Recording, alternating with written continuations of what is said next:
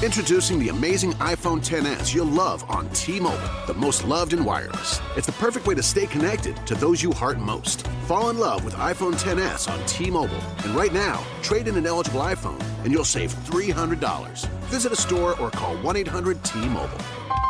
If you cancel service, remaining balance is due. Qualifying service and finance agreements required. 279.99 down plus 30 per month times 24. Full price 999.99. 0% APR for well qualified buyers plus tax on full price. Allow 8 weeks for rebate. Ya comienza Alfred Pennyworth Presenta. El episodio de hoy está auspiciado por Dot Shopping y antes de arrancar, quiero contarles que el 25 de agosto llega a Dot y App Now, el evento de publicidad interactiva más importante del año, con la presencia de grandes oradores nacionales e internacionales, especialistas en ideas, tecnología e innovación, para que las marcas se conecten con su audiencia. Si quieren saber más, pueden meterse ahora en posta.fm.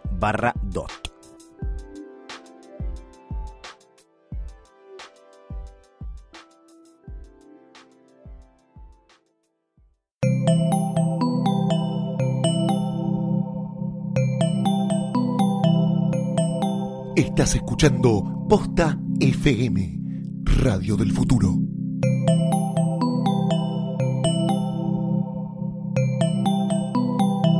A continuación, todo lo que siempre quiso saber sobre Batman y no se animó a preguntar en Alfred Pennyworth presenta.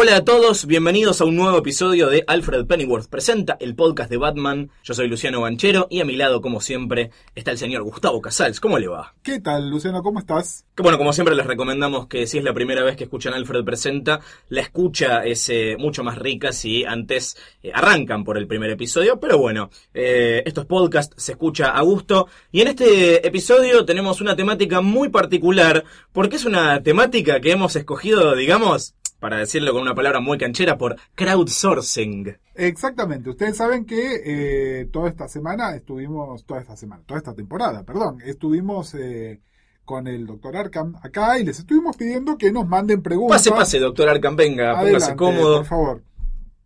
Y justamente, eh, entre las preguntas que recibimos, que son muchas, algunas ya estuvimos viéndolas en episodios anteriores de esta misma temporada, algunas las estamos reservando para algunos episodios temáticos especiales que tenemos pensados para el resto de la temporada.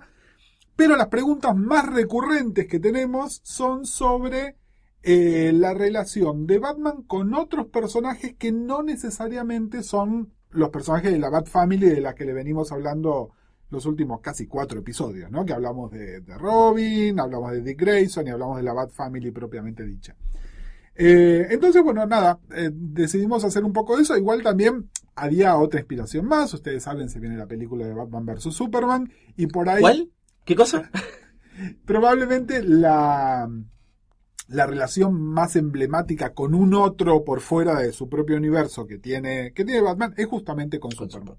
Entonces, eh, vamos a, les contamos así como a grandes rasgos las tres consultas que tenemos y vamos a tratar de ir comentándolas a lo largo de, todo el episodio. Y si quieren mandar sus consultas, eh, lo pueden hacer en Twitter, eh, arroba postfm, el hashtag es Alfred Presenta, pueden hacerlo de cualquiera de las dos maneras, o pueden mandarnos un mail, que es la forma más, eh, más rápida y efectiva y dura mucho más de 140 caracteres, que es alfredpresenta, arroba posta.fm. Justamente tenemos dos consultas de Twitter y una que nos llegó por mail. Las de Twitter son de Alan Martínez, que nos dice algo sobre los grandes arcos de Batman en la Liga de la Justicia. Vamos a hablar de la relación de Batman con la Liga. Eh, Fernando Lacapra nos dice eh, cuál es la relación entre Batman y los demás superhéroes. Vamos a meternos por ahí. Y después eh, Martín Gori nos mandó un mail donde nos pregunta de la relación de Batman con la Liga y sobre todo además en personajes en particular, ¿no? Y nos habla de Aquaman, de Flash y de Wonder Woman. Entonces ahora vamos a tratar de, hablar un poquitito de ese tema. Bien, bueno, hemos eh, insistido varias veces acá con desmitificar algunas concepciones que están muy instaladas en el imaginario sobre, sobre Batman, empezando en esta temporada sobre con, por qué cualquiera no puede ser Batman, porque no cualquiera puede ser Batman, digo bien, y cómo Batman en realidad no es una figura tan solitaria como a él le gusta marketinearse. Exactamente. Y acá, igual que cuando les hablamos de Robin, de todas maneras, tenemos que separar un poco lo que tiene que ver con la psicología del personaje propiamente dicho y lo que son necesidades del mercado. Eh, donde hay un, equilibrio que recién por ahí podemos decir que se empezó a encontrar en la era moderna, ¿no? Post 80 donde se trata de no crear una relación con un individuo o un grupo de individuos que sea totalmente forzada, sino que sea en función de algo que sepamos del personaje. Esto no era así porque eh, en los años 40, específicamente el año 41, tengan en cuenta eh, Batman fue creado en el 39, ¿no? Así que es un personaje que era muy, muy nuevito. Eh, Robin había hecho su primera aparición en el, en el 40. Y lo que era, eh, lo que futuramente iba a ser DC Comics, pero que ya eran como varias este, empresitas separadas, eh, que eran las dueñas de Batman y de Superman, discutiblemente los dos personajes más populares en ese momento, ¿no? Que también eh, digo discutiblemente porque les hablamos el otro día del Capitán Marvel, ¿se acuerdan? Eh, decidieron, bueno, tenemos estas dos propiedades acá, ¿por qué no hacemos algo y las metemos juntas? A pesar de que realmente tenían muy poco que ver salvo que eran personajes con capa y un super entre comillas, porque a los fines prácticos Batman no era realmente super. Un embrión de lo que hoy conocemos de manera tan posmoderna como universo compartido. Exactamente. Es eh, justamente, igual también contemporáneo de esto, es el lanzamiento de la Justice Society. Sí. Eh, no vamos a meternos en tanto hablar de la edad de oro de los cómics, vamos a hablar más de la edad de plata en adelante, ahora van a ver por qué. Pero lo cierto es que en la edad de oro, en el año 41, empieza a salir eh, World Finest Comics, que en realidad primero se llamaba World's Best Comics. eh, y tuvieron- Modestamente. Sí, sí. Salió nada más que el número uno con ese nombre, luego lo tuvieron que renombrar porque tuvieron un problemita de, de derechos. Eh, y el concepto de World Finest eran aventuras de Batman y Robin y Superman. Eh, que además, bueno, incluían, había normalmente una historia de ellos y después algunas de otros personajes o alguna historia reimpresa de otras revistas anteriores. El formato de los cómics era muy diferente del formato que tenemos conceptualizado hoy en día. Y bueno, la, excusa para, para esto, lo que se llama normalmente un team up, era, era muy floja en el mejor de los casos. Eh, había necesariamente que hacer que Superman fuera menos eficaz de lo que tendría que hacer de acuerdo a su nivel de poderes o amplificar demasiada las capacidades de Batman y de Robin, algo que sigue pasando hasta el día de hoy por ahí. Eh, pero bueno, eh, no es un dato menor que esta revista estuvo en publicación continua desde el año 41 hasta el año 86. Es decir, 45 años de publicación. Hasta que se cortó por, por crisis. Y en realidad se cortó exactamente Sí. por crisis. Eh, las interacciones inter- interesantes, digamos, entre Batman y Superman nunca fueron en War Finest. Eh, siempre fueron en los títulos de alguno de ellos donde pasaba algo un poco más relevante. Pero bueno, sí, hasta la crisis, yo diría, prácticamente, salvo por un pequeño momentito anterior que ahora les vamos a comentar cuando estemos hablando de la Justice League. Eh, el concepto absoluto era que Superman y Batman eran los super amigos. Sí, bromance. Total, total, ¿no? Es decir, era gente que estaba totalmente alineada con la misma agenda, con la misma metodología, que estaban siempre de acuerdo, que terminaban todas sus aventuras riéndose. Chocando los cinco. Exactamente. Esto fue, nada, fue el concepto, digamos, eh, maestro de todo esto. Hubo una sola excepción que fue, bueno, que tampoco era una excepción, sino que como una salida de registro, en un momento hicieron como una prueba de que World Finest fuera una revista de team up de Superman nada más, donde, una idea que duró, no sé, un año, donde era él con otro superhéroe, y cuando volvieron a hacer la de Batman y Superman, hicieron algo que es un invento rarísimo, que es la famosa saga de los superhijos, de los Super Sons. Eh, esto, para los que no lo sepan, hay un. Creo que en algún momento de la primera temporada les hablamos de un señor que se llama Bob Haney. Bob Haney era un creativo, esa, ¿vieron esa gente con muchas ideas muy locas? pero que nunca le interesó demasiado la continuidad. Entonces él inventaba cosas, se olvidaba que un, personaje estaba en un universo o en otro, De, eh, Grant Morrison se me hace que debe ser fan de este señor. Totalmente. Bueno, de hecho, hay, hay como una especie de, de- de chiste interno que se habla del Honeyverse, ¿no? y que sobre todo la revista de Batman, Batman The Brave and the Bold, que era la revista de team ups de Batman, siempre sucedía en el Honeyverse, ¿no? Como que era tan descabellada que pasaba en otro, en otro lado. Pero bueno, el tema es que eh, Bob Haney junto con Dick Dilling, Dick Dilling es un dibujante, ¿vieron esos que son esa gente que laburó y laburó muchísimo, que fue durante casi 15 años el dibujante de la Justice League, hasta que se murió relativamente joven eh, y le dio lugar a George Pérez, que era un jovencito que estaba, estaba este, empezando en El ese recambio. momento. Bueno, el tema es que Haney y, y Dilling hicieron esto que se llamaba la saga de los Super Sons, en don- entonces en las aventuras en World's Finest eran sobre estos dos hijos, que era como una especie de realidad alternativa, donde Batman y Superman habían tenido hijos y sus hijos ahora medio que se declaraban en rebeldía. Eh, es muy 70 es muy traída de los pelos. eh, está recopilado todo esto en un libro que se llama The Saga of the Super Sons. Si les interesa, búsquenlo como cosa así de archivo de Una rareza linda. La menciono, aparte porque es una rareza linda, porque lo interesante que traía la saga de los, de los superhijos es como una diferencia de agenda entre el Superman Jr. y el Batman Jr. que en las versiones senior no estaba. ¿No? Es decir, esta cosa de que eran todos amigos y que todos se querían y que todo estaba bárbaro, bueno, como que traía esta disonancia y, como les decíamos, en algún momento de los años 70. Esto que hoy es un tropo súper explotado, en ese momento era una novedad absoluta. Era una novedad, era una novedad este, importante. De hecho, eh, el primer, eh, primer disenso de Batman, digamos, ¿vieron el, el Batman Cascarrabias que les comentábamos eh, hace, un, hace un par de programas? Que básicamente es el antagonista de todos, todo el tiempo. El primer así disenso fuerte de Batman eh, fue eh, dentro, no dentro de sus revistas ni dentro de World Finance, porque World Finance seguía siendo, somos todos amigos, está todo bárbaro, sino que fue justamente dentro de Justice League. Vamos a hacer un poco, ahora vamos a volver a Batman y Superman, pero primero para, para ver de dónde sale esta cosa de, del Batman antagonista. Eh, cuando se lanza Justice League, que fue en el año 60, eh, y era, digamos, como juntar las nuevas versiones de todos los superhéroes de la Silver Age, ¿no? Flash, Gr- Green Lantern, bla, bla, bla. Batman y Superman, en esa primera aventura y en todos los primeros números, eh, tenían un rol muy secundario. ¿Por qué? Porque consideraban que estaban como demasiado expuestos y entonces no tenía nada que ver que no fueran parte del grupo, pero no los usaban lo suficiente. Una lógica totalmente opuesta de lo que es la lógica de ahora, ¿no? Donde es Batman en la tapa de todas las revistas o en Marvel Wolverine en la tapa de todas las revistas. Ahí en ese momento fue como, che, me parece que estamos quemando. Cuidemos a Batman. Cuidemos a Batman. Fue, fue exactamente eso lo, lo que sucedió.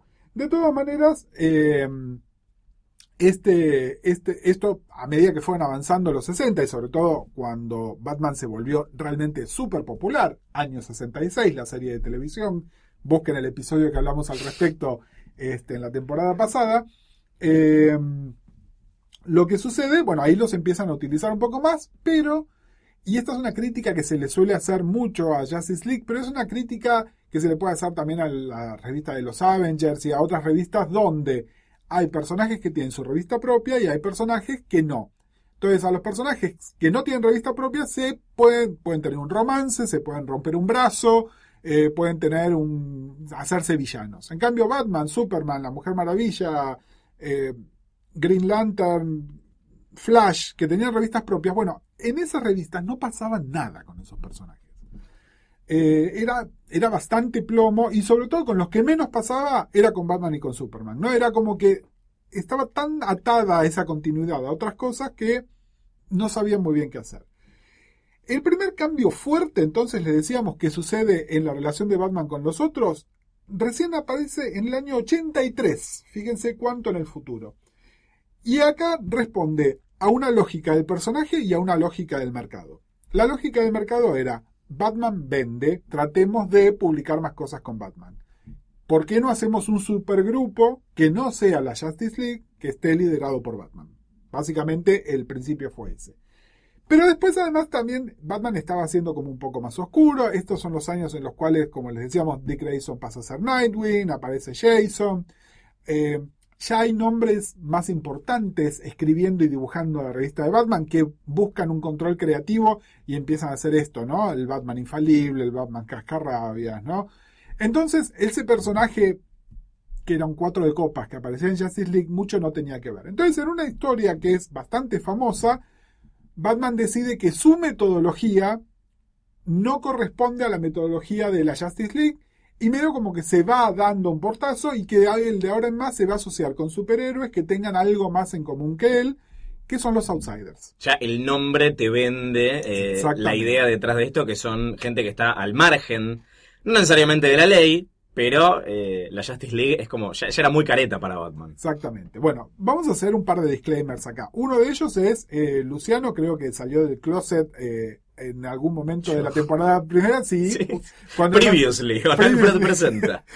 cuando nos dijo que Batman and the Outsiders era de sus series favoritas porque en su momento Perfil la editó acá, Sí. ya en los 90, como 10 años después. Lo primero que sacó perfil acá fue los Exactamente. Outsiders. Entonces fue la, la puerta de entrada para muchísima gente.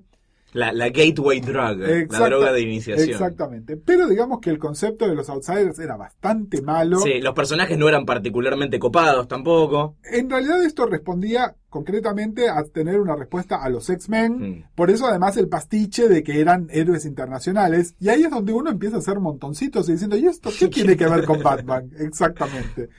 En realidad lo único que tenían que ver sí es que eran con una metodología un poco más radical, ¿no? Es decir, por ejemplo, estaba Katana, cuya arma es la espada que lleva el mismo nombre, ¿no? que el alma. Eh, entonces había como una cosa más, más sangrienta, un poco más violenta, que la gente ya empezaba a asociar más con el personaje de Batman, ¿no? Un tipo que no tiene miedo a eh, ensuciarse los puños, digamos.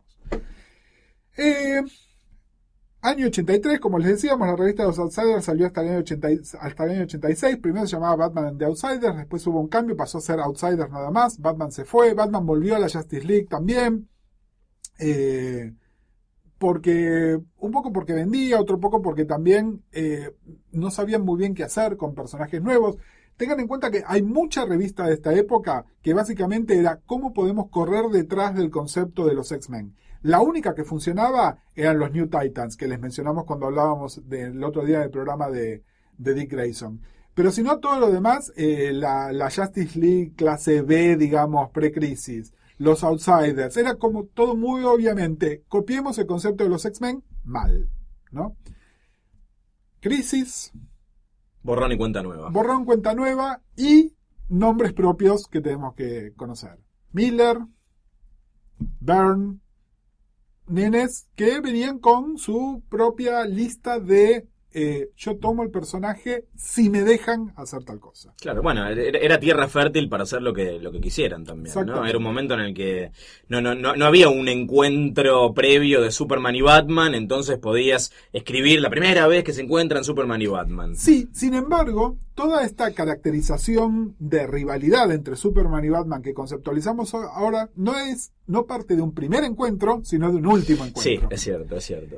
Que todo esto nace en The Dark Knight Returns, ¿no? Amada y odiada por igual por, el, por los conductores de Alfred Presenta. Exactamente. Pero bueno, ¿dónde surge esta caracterización fuerte de Superman como un Boy Scout funcional al gobierno y de Batman como un psicótico que odia al, al mundo, ¿no? Obviamente entre ellos hay un conflicto, eh, hay un conflicto que violento, bueno, nada, no les vamos a contar el final del Dark Knight, que a esta altura ya lo tenían que conocer, vayan y léanlo, pero de alguna manera sienta la semilla de lo que iba a ser esto.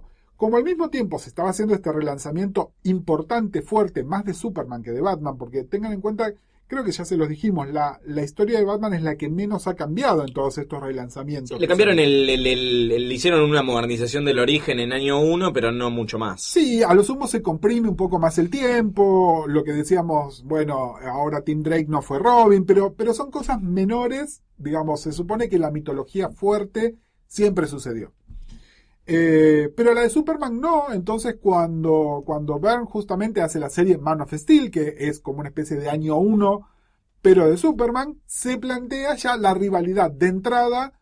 Batman y Superman no se caen bien, tienen distinta metodología. Eh, esto, los que vieron el trailer de la película de Batman vs. Superman, hay cosas que están medio como sacadas textuales. Alguna gente cree que de Dark Knight, y no, en realidad están sacadas textuales de Man of Steel, ¿no? Esta cosa de que Superman considera que Batman es un vigilante, que está por fuera de la ley, que alguien lo tiene que controlar, y Batman que considera que Superman es este tipo con un, un nivel de poder que lo hace peligroso. Es muy bueno el primer encuentro entre ellos, que creo que es en una, en una terraza, y Superman lo escanea con su vista de rayos X, y Batman dice, tengo una bomba, no me toques porque volamos todos por los aires, algo que termina siendo un blef, obviamente, pero que ya te sentaba un poco las, las bases de esta, de esta eh, idea de Batman como un terrorista y Como de un Superman como un Boy Scout. Exactamente, y esta cosa de antagonía desde el momento número uno.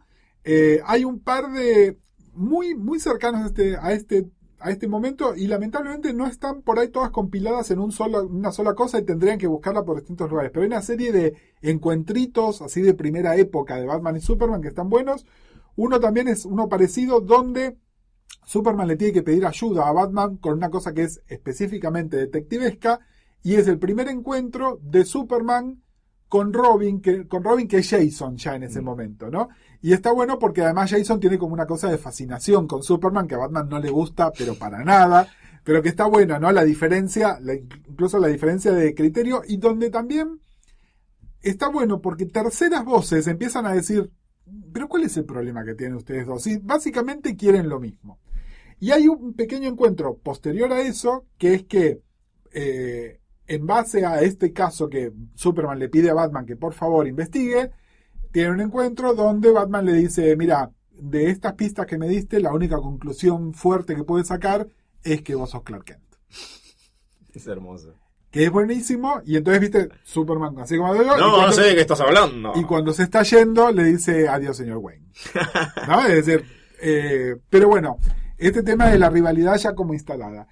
¿Qué pasa? En el año 90, cuando todavía esto estaba firme, pero no tanto, salió una serie hermosa, y esto se los recomiendo, pero miren, me voy a cansar de recomendárselo. Una serie que se llama World's Finest, que no es el World Finest de, de, de la revista clásica, sino que es una miniserie de tres números que salió en el formato de llamada Prestige en ese momento, que está eh, escrita por Dave Gibbons, Gibbons el dibujante de Watchmen, muchos lo conocen, y dibujada exquisitamente por un dibujante que se llama Steve Rudd, que es increíble. Bueno, esa miniserie no, no me alcanzan las palabras para decirle lo maravillosa que es. Y justamente lo que plantea es como una especie de progresión de la relación entre, no entre Batman y Superman, entre Clark y Bruce a lo largo del tiempo, donde los humaniza a ambos, donde claramente queda establecido sí tenemos distinta metodología de trabajo, pero básicamente queremos lo mismo y vos me pareces un tipo admirable. ¿No? Eh, ¿Cuánto más fácil es eh, caer en la perspectiva cínica de, de- de ponerlos como opuestos? Eh, claramente tienen un montón de diferencias, pero me parece que la, la marca que identifica a un guionista que entiende cuál es la esencia de los personajes es cuando te muestra las coincidencias más que las diferencias. Exactamente, bueno, Gibbons lo hizo con una maestría total. ¿Y por qué además menciono esto? Porque a partir de ese momento se toma como canónico que ellos son amigos otra vez. Que también es una mala lectura, porque lo que está diciendo Gibbons es, no es eso, es se respetan, entienden de dónde viene cada uno, pero eso no significa que se van a ir de copas al final del día. O que van a estar de acuerdo en absolutamente todo. Exactamente. Eh, entonces, a partir de ese momento, bueno, hay algo, hay como una cosa fuerte, que es que eh, Luthor tenía un anillo de kriptonita, qué sé yo. El tema es, Superman se lo da a Batman para que lo tenga, y es como, eso es la única persona en la cual puedo confiar si yo alguna vez pierdo el control, sos vos el que tiene que hacerse cargo de esto. Eh, irónicamente, y ahora haceme acordar que hablemos de la Trinidad, digamos, ¿no? Y metamos a Wonder Woman en todo esto, pero en su momento, la que pone los puntos sobre las sillas termina siendo Wonder Woman y no Batman. Pero bueno, el tema es, por el resto de los 90, por lo menos por una larga temporada en las revistas de Superman y de Batman, esta gente es como si nada hubiese pasado. Casi como que volvemos a la continuidad anterior a todo esto. Insisto, para mí es una mala lectura. De la misma manera que hay gente que leyó mal el Dark Knight, me parece que hay gente que leyó mal, Wol- leyó mal World's Finest. Eh, a todo esto, la Justice League, por distintos motivos, eh, solía o incluir a Batman o incluir a Superman, pero no a ambos juntos, hasta que le dan los chiches a Grant Morrison. Eh, el concepto fuerte de Morrison en ese momento era yo quiero una Justice League con los siete grandes. Eso implica Batman, Superman, Mujer Maravilla, Flash, Linterna Verde, bla, bla, bla, o quien sea que lleve ese nombre en ese momento, ¿no? Bueno. Em, les hablamos bastante de Morrison. Sabemos que Morrison es el que instala esta idea fuerte de el Batman infalible, del Batman líder absoluto. Que fíjense, eh, si uno piensa en líder absoluto tradicionalmente en DC, siempre fue Superman, de la misma manera que el Capitán América lo es en Marvel.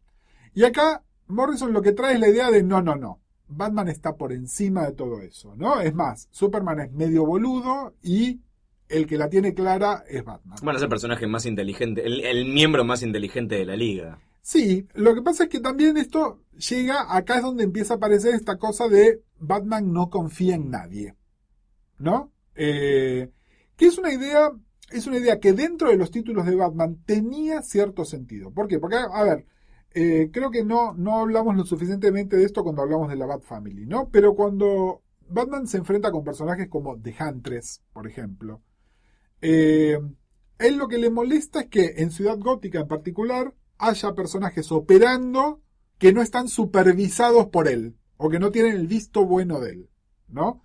Ahora, lo que hace Justice League es llevar esto al concepto mundial y, y yo entiendo que Batman se sienta propietario de Ciudad Gótica, pero cuando pasa a ser propietario del mundo, ahí es donde empieza a ver como un tema poco más complicado y básicamente es el Batman asshole, ¿no? Es el Batman que da órdenes, que jamás sonríe, que es no solo está dos pasos más adelante, sino que además es no tengo tiempo para ustedes, no, no, todo esto, y que culmina en un arco donde hay un villano que concretamente utiliza todas estas metodologías por las dudas que tenía Batman en contra del resto de la liga, ¿no? Eh, y esto después va progresando peor en otras series que van sucediendo. La saga es, eh, de La Torre de Babel, es de Mark Wade, la recomendamos. eh, Nada, gran momento, pero eh, no es un capítulo tan eh, lindo para Batman. exactamente. Eh, acá Que en realidad no es. A ver, eh, lo que te muestra ahí es que Batman tenía un plan para, para acabar con todos ellos por las dudas. Eh, y acá medio que se quiere matar por, por, por eso, porque le, le- le sale mal el plan. ¿Qué pasa? Un poco después aparece otro plan de él, porque aparece una especie de super entidad que es Brother Eye, que tiene que ver con Oma, que es un- nada, una mitología complicadísima y Sí. que además requiere leer 100 millones de revistas, así que esta no se la vamos a recomendar, pero básicamente todo este plan maestro que tiene este villano superpoderoso y omnisciente está basado también en los planes de Batman, Y es también en este momento donde eh, un personaje que tiene que ver con la Justice League de los 80, que es Maxwell Lord, resulta que en realidad era un villano y podía estar controlado o no. Eh, parte de su poder es que puede controlar mentes. Controla la mente de Superman. Y Superman controlado por un villano era imparable. Y fíjate que acá, cuando hay que pararlo y hay que tomar una decisión de sangre fría, realmente sangre fría, que era hay que matar a Maxwell Lord, la que lo hace es Diana. ¿no? Sí, Wonder Woman. En una decisión que todavía se sigue discutiendo todavía, porque es, uno de los... si un día tenemos que hacer un top 5 de, de, De cosas de políticas. influencia de, de Dandy Dio en, en- en- en el universo DC. Eh, pero bueno, de alguna manera esto quedó como eh, la representación canónica de Batman y los otros hasta hoy, ¿no? Eh, dentro de... Es más, la pregunta era, ¿por qué Batman no hace como hizo en su momento en el 83 con los Outsiders? Y se corta, porque además ya, ¿se acuerdan cuando les hablamos de, de la Bat Family? Tiene un ejército propio, digamos, ¿no? No necesita a Justice League. En realidad es, ¿qué motivación, aparte de que DC quiere eh, vender revistas, tenemos para que este personaje siga estando acá y teniendo este, este comportamiento, ¿no? Porque además, eh, básicamente, cuando les decíamos, eh, comportamiento paranoico, ¿no? Es decir, que, que bordea lo patológico, y sin embargo, está ahí, no solo los otros lo aceptan, sino que además él, él accede a seguir. Es, eso es lo que no tiene demasiado sentido. Ahí, ¿qué, ¿Qué es exactamente lo que está...? No, y además, en esta misma saga que estamos mencionando, eh, se produce la. Tal vez la batalla verbal Sí. del Dark Knight. Terminan a las piñas con guante de Kryptonita. Pero en esta saga es cuando Batman le dice a Superman: La última vez que inspiraste a alguien fue cuando te moriste. Exactamente. Qué bueno, nada. Esto, esta, esta frase a los Bat fans les encanta. Ay, sí, Dios. a mí me parece una pelotudez. Discúlpenme que les diga. No, Porque está fuera de personaje, está fuera de, de- de- de- de contexto, no, no. Exactamente, es Es fanfiction de, de Batman. Y, y fíjense además esta oscilación que hace. Bueno, primero se odiaban, después se reconciliaron, después vuelven a ser recontra amigos y ahora se odian otra vez. Son frenemies, Son- en definitiva, son frenemies, claro. Exactamente. Eh, igual, bueno, la relación de Batman y Superman. A mí, bueno, eh, yo en las New 52 ni las estoy leyendo, ni entiendo demasiado cuáles son las motivaciones. Batman sigue siendo Batman, es decir, con mínimos cambios. Superman de repente es este tipo que no tiene nada que ver con lo de antes, pero sigue estando este, este elemento. Hay una revista de. Batman y Superman eh, ahora también que Sí. sigue contando historias, algunas dentro y otras fuera de continuidad, eh, con todo lo malo que ha hecho Jeff Loeb en su vida. eh, la, la, la, mini- la serie que hacía con Ed McGuinness, bueno, Ed McGuinness dibujó el primer arco, Sí. no estaba mal, o sea, tenía, tenía momentos muy interesantes y ese primer arco que es Enemigos Públicos, que Sí. después se hizo Sí, película, es una película animada.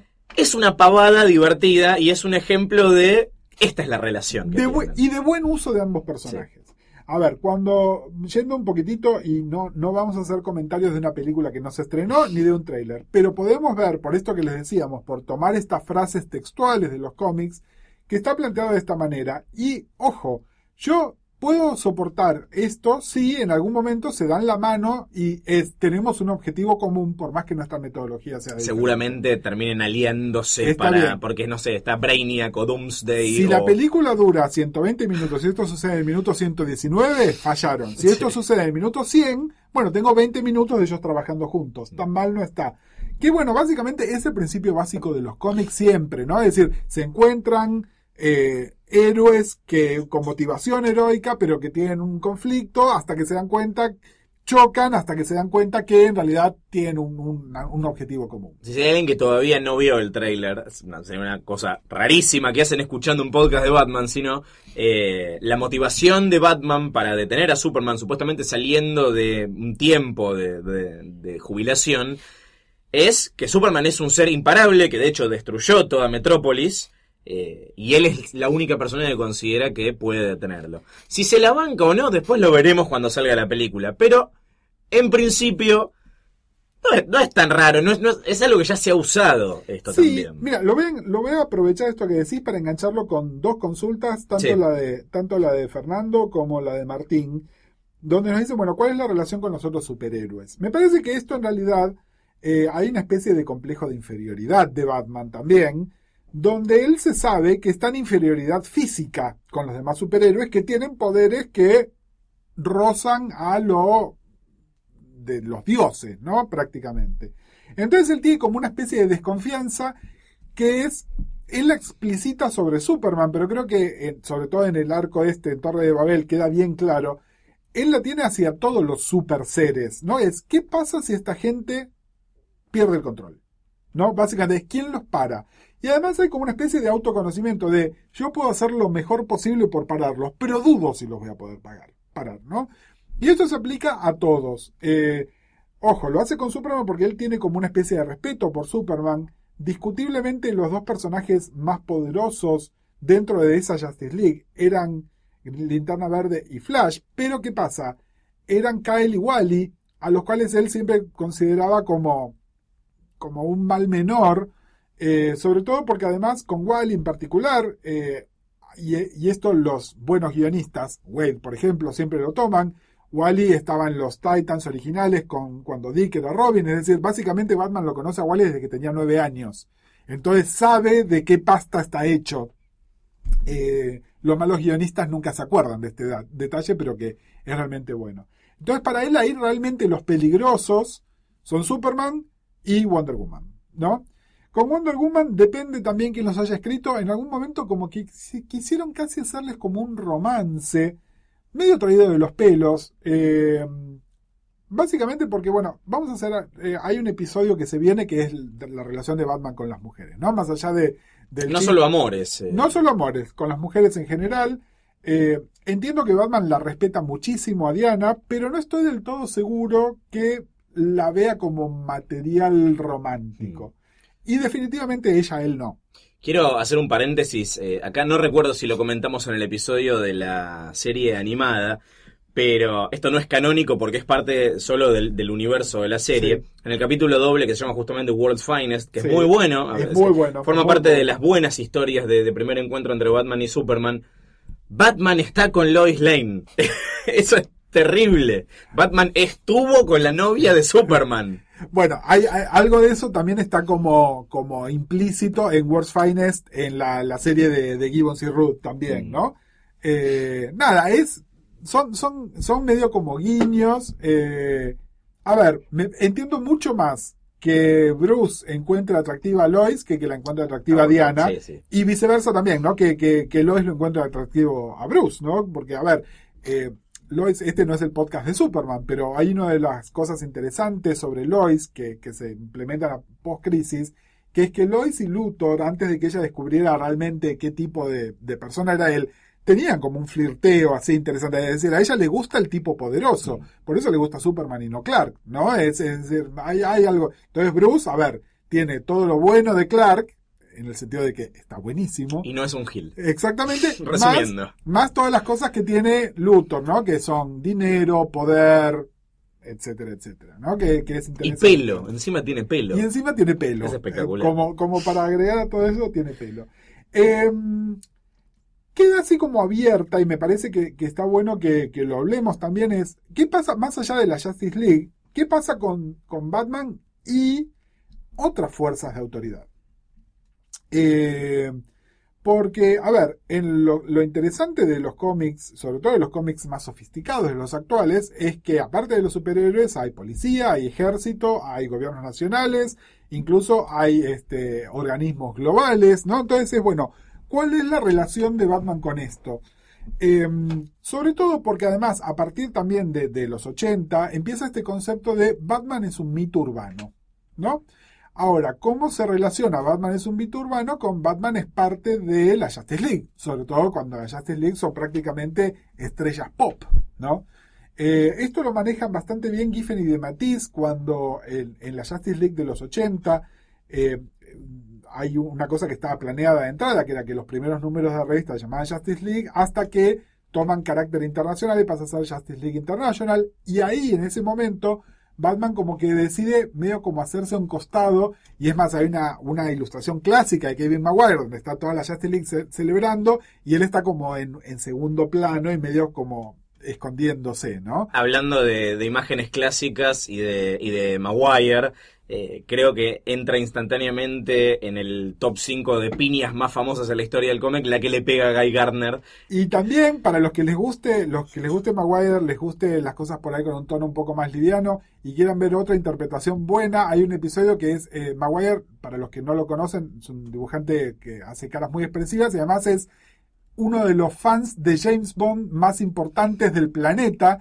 y hay un, un número que es clásico, un homenaje a James Bond donde Batman se hace pasar por Bruce Wayne ¿no? Porque sus compañeros de la liga no saben que él es Bruce Wayne, Claro. se supone que él toma prestada a la persona de Bruce Wayne y tiene una aventura en, en, en, en un país este ficticio que es una aventura de Sí, James Bond. en donde- Vialia. Exactamente, donde él, bueno, nada, se, se acuesta con chicas y toma whisky y tiene un arma, ¿no? Todo así. Era todo para que se saquen las ganas de jugar con Bond. Exactamente, pero bueno, que, que está bueno.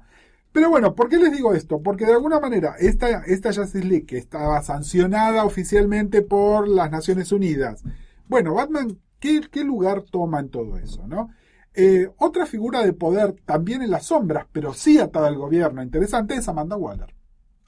La líder de la Task Force X, conocida también como, Como el Escuadrón Suicida. Como sí. el Suicide Squad, exactamente. Bueno, la relación de Batman y Waller es fantástica. eh, está mayormente escrita por John Ostrander. Ostrander entiende a Batman como nadie, aparte de ser, nada, el, el dios de, de Amanda Waller. De hecho, es uno de los creadores de Waller. Eh, y acá hay algo interesante, ¿no? Donde Waller siempre admite que ella está fuera de la ley, pero ella está fuera de la ley dentro del gobierno. Y entonces es, no querés joder conmigo porque yo te puedo destruir. ¿No? Es decir, siempre está ese concepto. Y creo que, es más, te diría que de las pocas personas a las cuales Batman considera un par, está Amanda Waller. Creo que no, no, no, no recuerdo ahora otras figuras que no tengan superpoderes y, lo, y tengan la capacidad de poner a Batman contra la pared literalmente. Total, total, absolutamente. Pero bueno, ahí también hay una cosa implícita, digamos, como que Waller es portavoz del gobierno y le está diciendo, mira, que nosotros te dejemos operar no significa que, llegado el caso, te podamos, te podamos bajar. Esto se lleva un poquito más allá, sobre todo cuando eh, Luthor pasó a ser presidente de los Estados Unidos. ¿Te acordás? ¿Se acordás? bueno, eh, nada, bueno, cosas, cosas que pasaron. Pero bueno, está este concepto de que claramente eh, el gobierno tolera a Batman.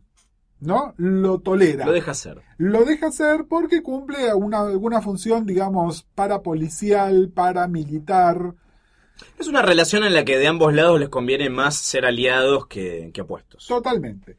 Y también es cierto que, eh, y esto sí está establecido en todas las versiones del personaje y en todos los medios, que básicamente Ciudad Gótica antes de Batman era una cloaca y el tipo logró hacerla una ciudad más o menos vivible. Aún después de los grandes eventos, busquen el episodio sobre el este sobre los este, eventitis que, que les comentamos en la temporada pasada, donde hablamos de esto, pero bueno, de alguna manera estos, estos cataclismos, incluyendo el que se llamó cataclismo, Cataclismo. que, que le sucedió a la ciudad gótica, solamente eh, se podían, se podían este, de alguna manera pasar porque estaba Batman y también porque estaba Bruce Wayne y Wayne Corp o Wayne Tech o como quiera que se llame ahí también eso. Y también está como bastante claro que mucha más gente de la que uno cree sabe que Batman y Bruce son el mismo y que también lo toleran y lo dejan ser, ¿no? De alguna manera creo que está eso.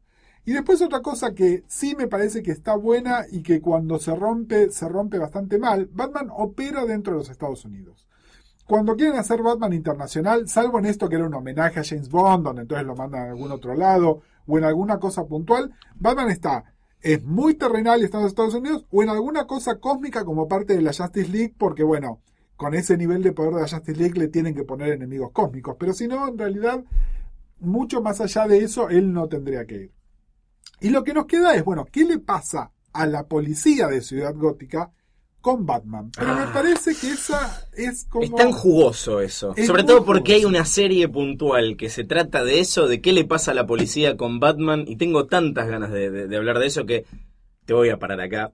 Porque se nos va la lengua y, y lo dejamos para el próximo capítulo. Me encanta la idea porque coincido también y me parece que vale la pena hablar, nada, hablar de la policía y hablar de, de Gordon y hablar de un montón de otras cosas que tienen que ver con Ciudad Gótica y con nuestro personaje que no somos. De los pocos personajes eh, policiales que nos caen simpáticos. Pero bueno, eso la semana que viene. Manden sus consultas a alfredpresenta.posta.fm. Sobre todo sabiendo que la semana que viene estaremos hablando de la relación de Batman con figuras de autoridad, la ley eh, y demás. También en Twitter, hashtag alfredpresenta. Y bueno, muchas gracias Gus Casals por estar acá. Gracias a vos, Luciano Banchero. Nos reencontramos en el próximo Alfred Pennyworth Presenta.